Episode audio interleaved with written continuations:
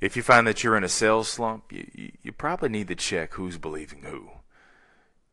See, when you're working with a client, there's a there there's a balancing act going on. A believing balancing act at that. You're you're either believing that the customer won't buy, that they won't buy that option, that color with that mileage at this price, uh, with this much money down, or, or or are they're believing you? They're believing you so much so that they that they'll possibly reconsider their initial thought processes. I, I know when when the customer came in, uh, see the customer comes in with all these thoughts uh, that they had to have navigation, sunroof, they had to get payoff for the trade, no money down. See, these things are possibilities; they're not probabilities. Possibilities are things that could happen. They're wants and wishes and likes. But customers know this that that getting everything that they want it's it's just not probable. It all boils down to who's believing who.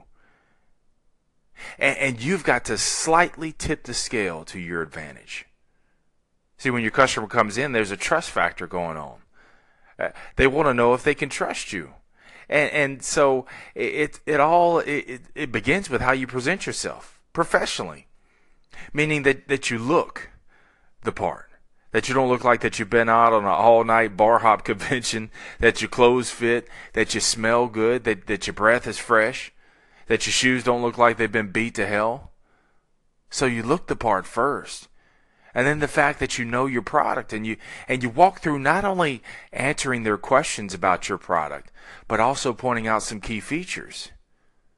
See, you're building that believability factor. And the whole time while you're doing that, you're not believing them. See, customers know how to diffuse a salesperson.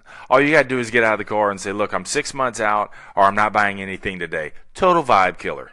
Kills a salesperson. Watch their whole countenance, watch their whole body language, their whole demeanor change.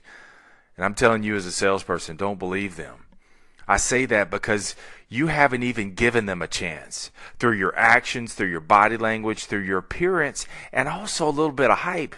You haven't given them a reason to think otherwise. See, you wouldn't you, you wouldn't believe a total stranger if they walked up to you and said, "Hey, give me a thousand dollars and I'll pay you back next month." So why are you believing everything your customer is saying? All you're doing is is the only thing you're doing is, is you're buying their fears, and fear sells more fears. News channels know this. Believability sells reality that was once it was once a dream. Cuz here's the thing, here's the truth. Your customer really does want to buy. Your customer is flexible. And your customer really doesn't believe everything that's coming out of their mouth. They're just protecting themselves from, from being taken advantage of. It all comes down to believability, man. Who's believing who? And while you're building your believability factor, don't be so quick to believe their initial words. Ask yourself this as they're saying things. Are the words that are coming out of their mouth, are they stalling or protection words? Show your customer what they truly long for. Make them believe in you. And then make their experience unbelievable. Thanks for tuning into the Sales Life. I'm Marsh Buice, and I'll see you on the blacktop.